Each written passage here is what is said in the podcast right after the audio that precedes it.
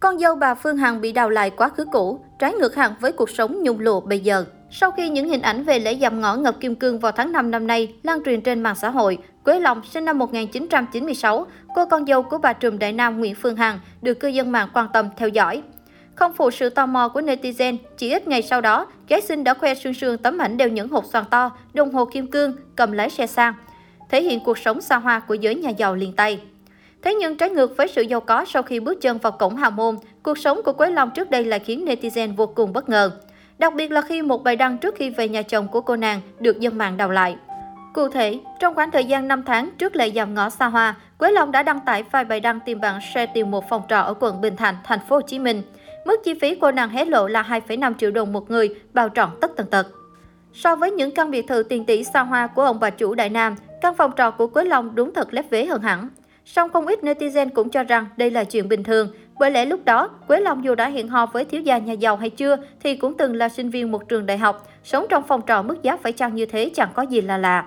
Hơn nữa khi ngó qua, các phòng này cũng ghi điểm bởi sự sạch sẽ, gọn gàng. Trước đó, Quế Long cũng làm dân tình khó hiểu khi 5 lần 7 lượt mở khóa Facebook cá nhân sau lễ giảm ngõ. Lần cuối cùng cô nàng có động thái trên mạng xã hội vào ngày 26 tháng 5. Mới đây, sau khoảng thời gian im hơi lặng tiếng chờ sóng gió đi qua, Quế Long đã comeback cõi mạng nhưng trang cá nhân trống trơn. Những bài đăng khoe nhan sắc hồn giảm ngõ hay ảnh ọc bình thường đều đã bay màu. Không chỉ con dâu mà cả con gái duy nhất của nữ CEO Đại Nam cũng nhận được sự quan tâm của netizen. Vốn dĩ đã kín tiếng, chỉ xuất hiện trong những dịp đặc biệt, sự kiện lớn của gia đình.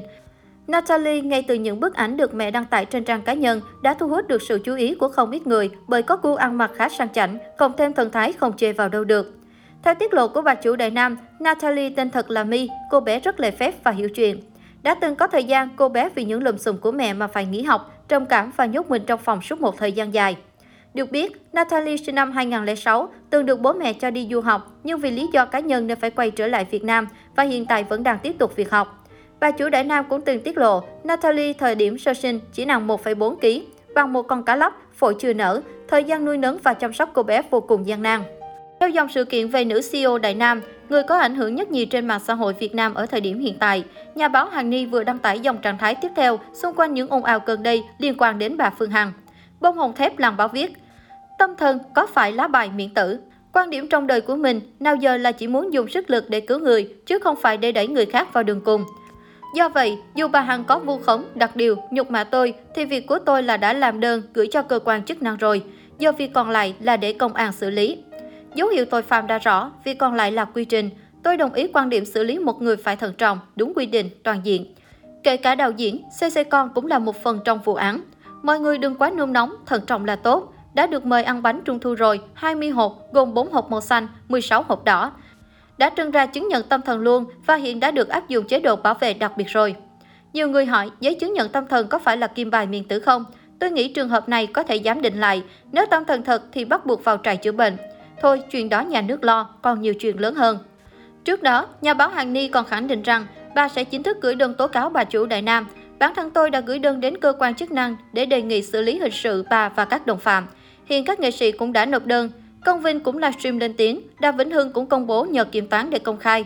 Còn ai khác cần hỗ trợ pháp lý, nhóm luật sư có liên hệ với tôi nói rằng họ sẵn sàng hỗ trợ, kể cả luật sư ở Bình Dương và thành phố Hồ Chí Minh.